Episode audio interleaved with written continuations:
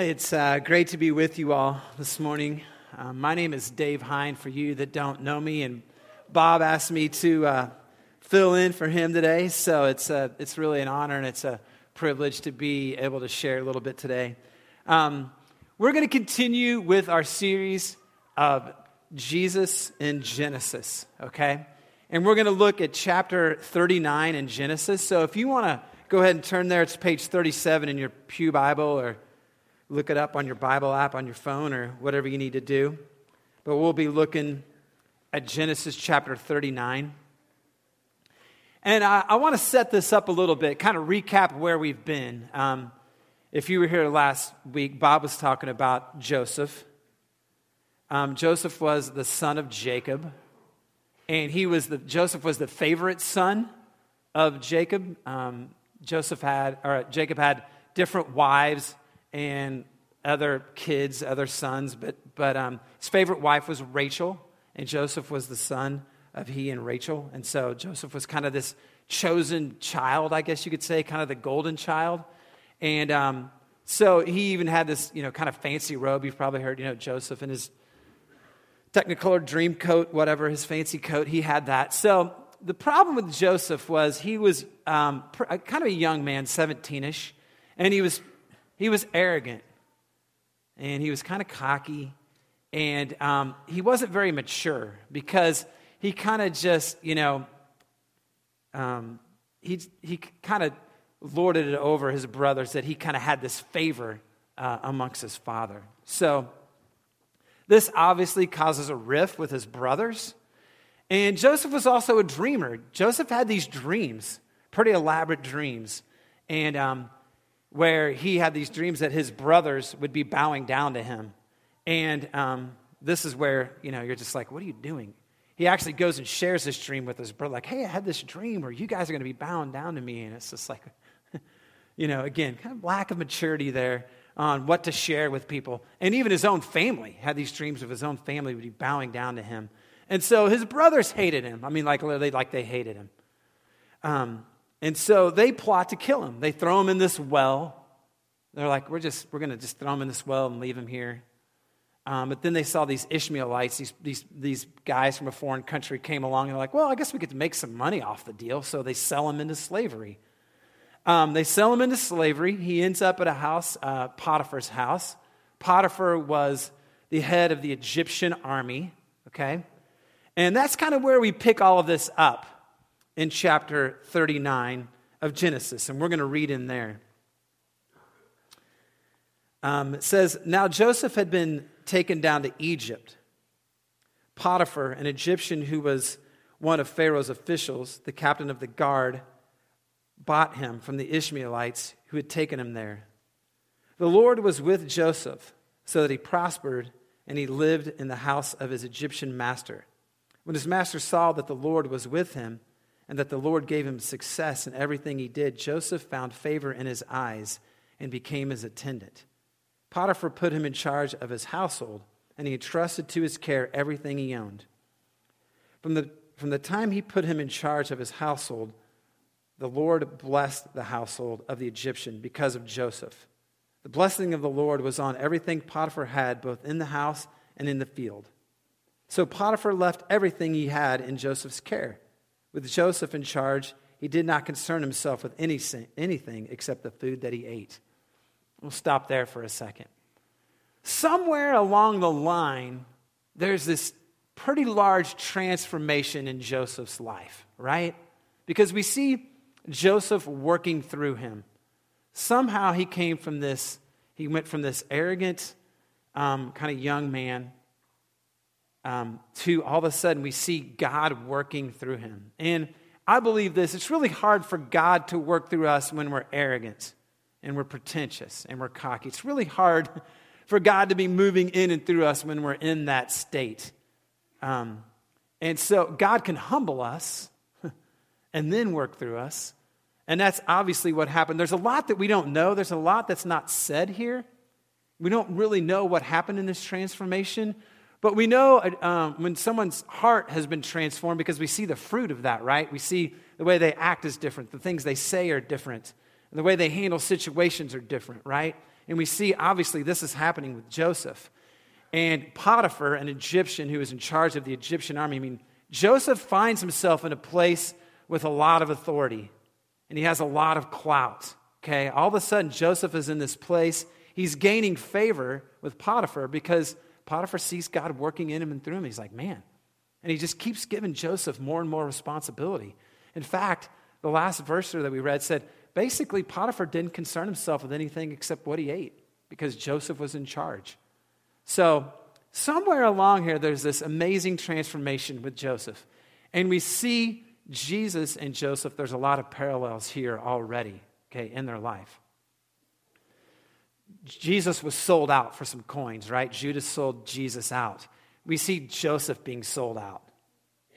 Um, we see, um, you know, Jacob was old and kind of a kind of a miracle birth with Joseph. We see, you know, Jesus had this miracle birth. Um, we see all these different things, these parallels that are starting to happen between Joseph and Jesus.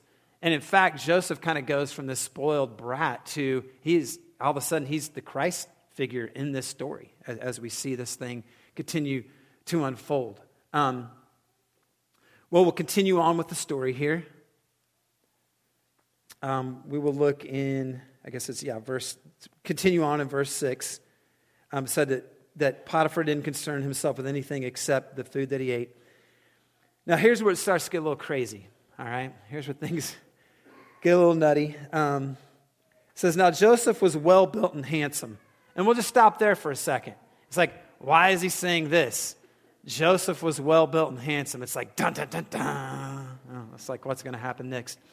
I'm a visual person. Sometimes I need visual aids, you know, and I thought maybe you would too. So I don't know what you think of when you think of a young man who's well built and handsome. I have a picture of just kind of what I think of. Rob Willoughby just comes to my mind. And so I just thought I'd give you a little visual aid of a well built and handsome young man. I thought I'd put that up there. you can take that down. Now, I don't want to distract everybody through the rest of the service, especially Rob working with power tools. I mean, man. Um, so it said, Now Joseph was well built and handsome. And after a while, his master's wife took notice of him. Come to bed with me. But he refused. With me in charge, he told her, My master um, does not concern himself with anything in the house. Everything he owns, he has entrusted to my care.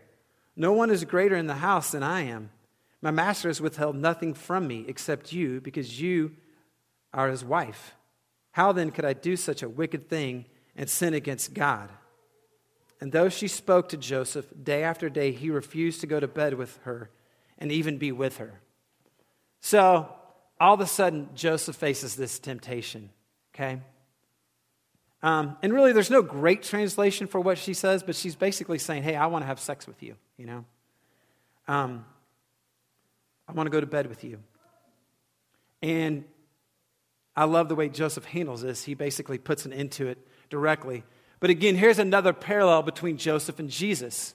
Because in Matthew chapter 4, we see Jesus tempted by Satan, okay? And in three different times, um, he comes to him in the desert with three different temptations. So we see Jesus being tempted. Now we see, you know, here's Joseph being tempted. And um, I really like this verse. It's in Hebrews. And you don't have to flip there. I actually have a slide for that. Um, Hebrews chapter 4 verse 15 is where it starts. And the, the author of Hebrews is making a case for Christ, okay, to the readers. He's making a case for Christ. And it says this For we do not have a high priest who is un- unable to empathize with our weaknesses, but we have one who has been tempted in every way, just as we are, yet he did not sin. Let us then approach God's throne of grace with confidence so that we may receive mercy and find grace to help us in our time of need. Okay? He's making a case for Christ. And he says, We don't have a high priest who is unable to empathize with us. We have a high priest who has been tempted in every way, yet was, yet was without sin. Why is that important? I mean, I, yeah, just ask that question. Would love some feedback. Why is that important? that, that we have a God, we have a Savior who can empathize with us, who was also tempted. Um, why? What, what, is, what does that matter? The person that's kind of making a case for Christ, why do you think they put that in there? Why, why do we think that's important? Yeah. Because it puts us in parallel with everything that we face. Yeah. Yeah, he understands that. He can empathize with that. Yeah. Yeah, true. We hate receiving advice from people that haven't been through the things that we've been through before, right? Yeah, that's true.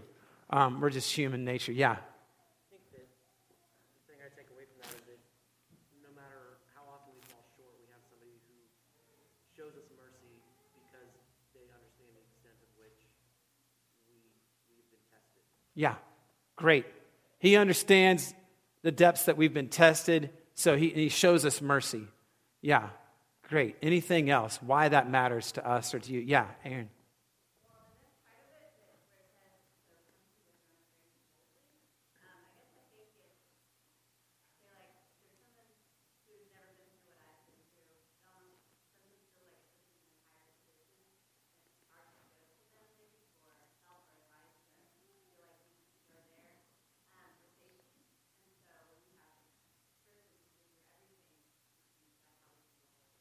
Yeah.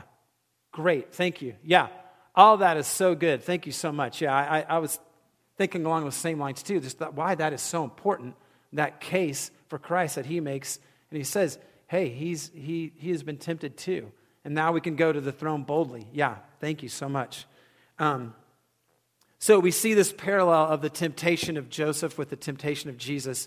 And I want to look at this idea of temptation, and I want to look at, at three different things, okay? One is the temptation for, for being corrupted by power, the temptation of power. Um, one is the sexual temptation, which is pretty overt here. You know, we see that, it's kind of obvious. Um, but then the third temptation um, is, I think, the temptation to despair or lose heart. Um, I think those are three temptations that I, I kind of want to focus on the temptation part um, of this passage. So, the temptation for power to corrupt when we look at Potiphar's wife here, you know, she's in a place of prominence. Potiphar is a very important person, okay? And, you know, she's been, the habits of her heart have been corrupted by power. We see that because she's pretty arrogant.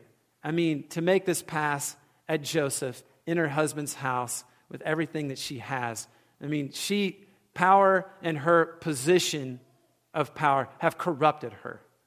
And we see that here. Joseph is in a place of power too. I mean, man, Potiphar's put him in charge of everything. He is using his power to bless others. Um, and we kind of see that in verse 5. Um, he is using his power to bless others. From the time Potiphar put Joseph in charge of his household and of all that he owned, the Lord blessed the household of the Egyptian because of Joseph.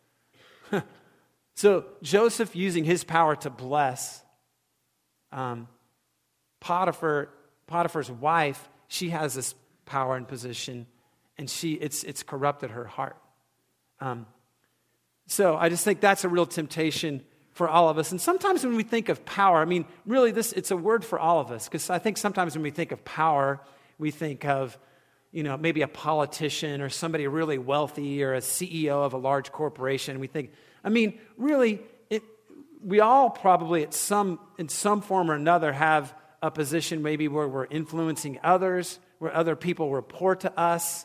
Um, whatever that might be, if you're kind of in any kind of a position of power, instead of using that for our gain, for our wealth, for our advantage, to manipulate it, um, th- that power has a real tendency to corrupt. And so that's a real temptation that Joseph faced, but didn't. He used it to bless. Um, now comes kind of the hard part the sexual temptation piece. Um, you know, the way Joseph handles this is great because he puts an end to it immediately. And we see Jesus do the same thing when he's tempted in Matthew chapter 4. He's pretty, you know, Jesus is just direct. he's not worried about hurting Satan's feelings. He's not, you know, it's not a popularity contest. You know, he immediately says no to Satan and he quotes scripture doing it. And he says at the end, he's like, you know, I need you to get out of here. Get out of here, Satan. Same thing with Joseph. He's pretty direct, okay? And he just basically says, hey, you know, I'm not going to do this. Potiphar has put me in control of all this. And I, I, wouldn't do that to him. That, that's kind of his first, the first way that he rebukes this temptation. And um, I think that's important too, because I guess if you ever find yourself in kind of a tempting place like that, you know, it's not a time of flattery. it's not a time to say, well, gosh, it's, you know, it's, you're an attractive person. That's nice of you to think of me in that way. And I don't think maybe this is a good idea. And yeah, I kind of sense this connection too. You know, there's not time for any of that. this is a time to say, no, this is not going to happen. Um, and so we see Joseph, um, Joseph doing that. Um, and so I think it's great that, that, I guess the first way that he rebukes this temptation is just like kind of a, it's a moral code that he has. This, hey, this is a line I'm not going to cross. And I think that's awesome to be resolute, to have self control, and to have a moral code. Hey, this isn't happening. I'm not going there. And that's awesome. But that's not the only reason he does it. If you would look at Genesis, I guess it is um, cha- uh, verse 9, the second part of verse 9. It's not just Joseph doesn't want to be a dirtbag to Potiphar. That's part of it. He says this How then could I do such a wicked thing and sin against God? Did you catch that? How could I do such a wicked thing and sin against God? Because I believe that somewhere in Joseph's transformation, there's been a reordering of his heart. And his first love is now God. Okay? And that's the most important thing in his life. That's the thing that he holds most dear is his relationship with God. Somewhere in that transformation. And I believe this, guys. I, I believe this. And I found this in my own life. Anytime we're trying to get our main love source met by anyone but God, we are subject to sexual temptation. Okay? And here's what I mean by that. We all, whether we want to admit it or not, have a deep desire to be loved and adored and cherished and really known and pursued. And maybe you're a self aware person and you know that about yourself, but if you don't know that about yourself, you're probably not being honest because we all have that desire. We all have a deep desire to be loved and adored and pursued and really known. And if we're trying to find the main source of that from anybody but God, then we're in trouble. Because, guys, think about it. I mean, think about the way God loves us. I mean, this is the, this is the greatest love story ever told. This is God's pursuit of us in our heart. I mean, that's what the Bible is. That is God's pursuit of us. He loves us so much. He sent his son down to die on the cross so that we could know him. I mean, it's unbelievable. It's the greatest love story ever. And that's how much God loves us. And if we don't get that and live in that, um, then we're susceptible to any temptation. And here it's obviously kind of this adulterous thing for Potiphar's wife, but I think really any sexual temptation. If you want to look at the, the temptation to look at pornography, uh, the temp, you know, temptation to have an affair, extramarital affair. Any of, any of those things are a temptation um, that we are subject to if we're not finding that main love source in God. Okay? And I just got to say, those things are all destru- those are so dis- destructive. You know, they're so damaging. Um, and I know this might be hard to hear for, for folks. Um, you know, when I was kind of looking at the subject matter, I'm like, ugh, probably need to deal with this. Um, it's hard to say. Maybe all of us have slipped in one form or another in this area. Um, but I, I just, I believe that, that that God is the one that we, where we have to get that main love source. So, if you're a young person, we have a lot of young folks here, high school and college age kids, and you might be thinking, you know what? I'm going to get married and then it's going to be all good. I'll never struggle with that temptation again in my life. And I want to tell you that that's not true. because here's the thing if, if you're putting all that on your spouse, like, oh, great, I married you. Congratulations, you get to meet all of my love needs. and they can't do that. Nobody can, okay? Nobody can. They can be a great, um, they can be a great, obviously great, wonderful person in your life, your spouse, and um, they can be a total blessing in your life. And you, they can have moments even of meeting a lot of those needs. They can have moments of doing that. But to do that for the next 50 years in a way, you know, we have this um, unbelievable appetite to be loved and adored and everything. They just, nobody can do that, okay? Nobody can do that. Um, and so we have to be getting that met by God. Um, if we really want to um, do or, you know, try to not be tempted sexually. So he's got a moral code, I think, which is awesome, and he's resolute hey, this isn't happening. But somewhere along the line, there's been a reordering of his heart. Um, and, and Jesus is now uh, the main love source for him. So, um, the last temptation I want to look at is uh, the temptation. Well, I, yeah, I guess the, the temptation for, um, for despair, okay? And I want to continue to read on uh, in verse 13. Because it gets, you know, you think about Joseph's journey here. It's a painful journey. I mean, his brother sold him out, threw him in a well, then they sold him. Then he was in, now he's in Potiphar. I mean, like, he's in a foreign land, but God is working through him. Things are going well. Now all of a sudden, here comes Potiphar's wife. Verse 13. When she saw that he had left, it, oh, I'm sorry, verse 11. Verse 11. My bad. One day he went into the house to attend to his duties, and none of the household servants was inside. She caught him by his cloak and said, Come to bed with me. But he left his cloak in her hand and ran out of the house. When she saw that he had left his cloak in her hand and had run out of the house, she called her household servants. Look, she said to them, this Hebrew has been brought to us to make sport of us. He came in here to sleep with me, but I screamed. When he heard me scream for help, he left his cloak beside me and he ran out of the house. Then Potiphar comes home. and she still has his cloak. And he, she says to Potiphar, Look what happened. This Hebrew that you sent me was trying to sleep with me, but I screamed and he ran out, but I kept his cloak says Potiphar burned with anger and threw him in jail. so it's gone from bad to worse, right? It's gone from bad to worse for him. Um, and at this point, I know if this is me in the story, there's a lot of complaining going on. I'm in despair. I've got a victim mentality at this point.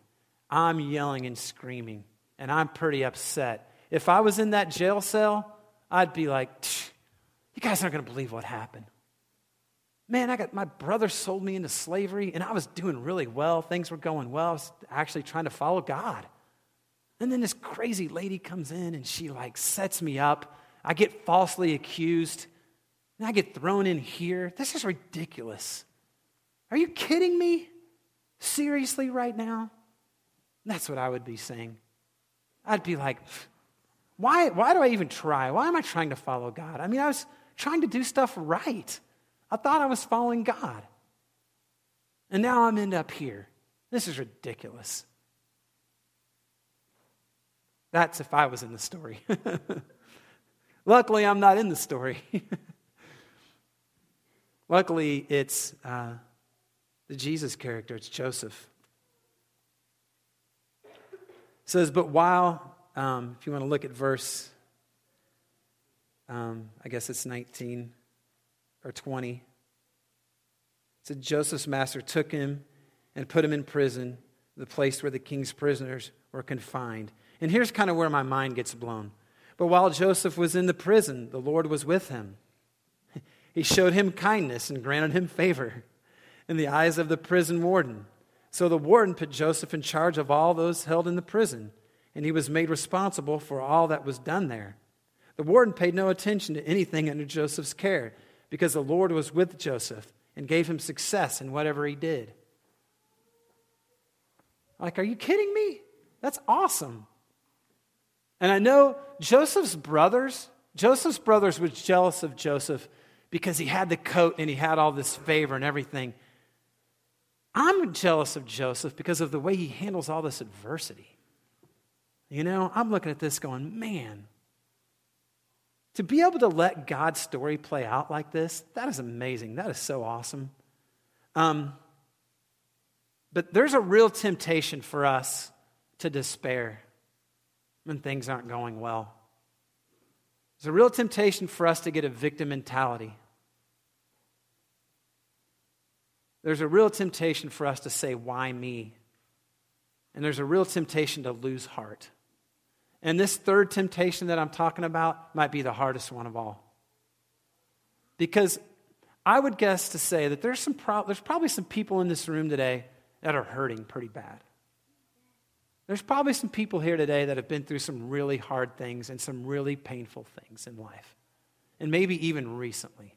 And I want to say I'm sorry about that. I really am. That's, that's awful. Um, there's probably some people here that are, you're, you're, dying inside maybe this morning. And it might be kind of hard to, to hear this, and, and I, I get that. And I think sometimes we just need to take a second and just acknowledge that that there's probably some people in here today that are really hurting. And you think about Joseph. I mean, betrayed by his family. And then he goes to this place. And I'm sure he had an affinity for Potiphar and his family, right? And then he gets wrongly accused. And Potiphar's so angry with him and throws him in jail. I mean, he's got to be a part of Joseph. Man, he's hurting. You know, he's hurting. I want you to know that God meets us in the midst of that pain. And that might be hard for you to hear this morning, but I believe it's true. That God is with us in the midst of that pain and that temptation to be a victim and to become bitter and to become angry. And it's a real temptation because when we're hurt, man, oof, we can be not the best people. And that's where Joseph finds himself, but instead, he continues to lean into God and God continues to bless him. Um, so if you're in a rough place and you're like, man, I'm having a hard time responding like Joseph, talk to someone, grab someone that's a little further on in life and further on in faith than you, and say, hey, can you help me get through this really rough stretch that I'm going through? And it might take a long time, and that's all right. Um, because what we really want is kind of this wholeness that we see with, with Joseph and see God working through him. Um, so, those are the three temptations I want to take a look at today um, power, that, that power can corrupt us, sexual temptation, and then that temptation to despair, and how, and how Joseph doesn't go there. He doesn't handle it that way. Um, because, you know, at the end of the day, if we have our main love source from God, then we have real freedom, don't we? We have a real freedom. So Joseph is in jail but Joseph is free. Joseph is in jail, but Joseph is free because he has this relationship with God that is just all consuming. And that's awesome, isn't it? Uh, I, wish, I wish I could be more like that. Hey, this story just gets better. The, the, the Christ character, Joseph, I mean, the parallels just continue to get ramped up. And it just is really amazing how this all, all comes together. So please uh, you know, be back here the next few weeks to hear how this all plays out. Uh, thank you so much for the chance to share a little bit today. I'm going to uh, uh, pray, and I think we've got one more song to sing. So let's let's pray. God, thank you for um, your example. Um, God, I thank you for your son Jesus. That he was tempted in every way but did not sin. But I thank you that we have a high priest, that we have a Savior that can relate. And that when we come to you, God, in our brokenness and times when we've failed, that you understand the temptation that we've been through. And I thank you so much for that, God. Help us to be more like uh, the Joseph character. help us to handle adversity in ways that are honoring to you. And help us to handle pain in ways that are honoring to you. Uh, it's in Christ's name. Amen.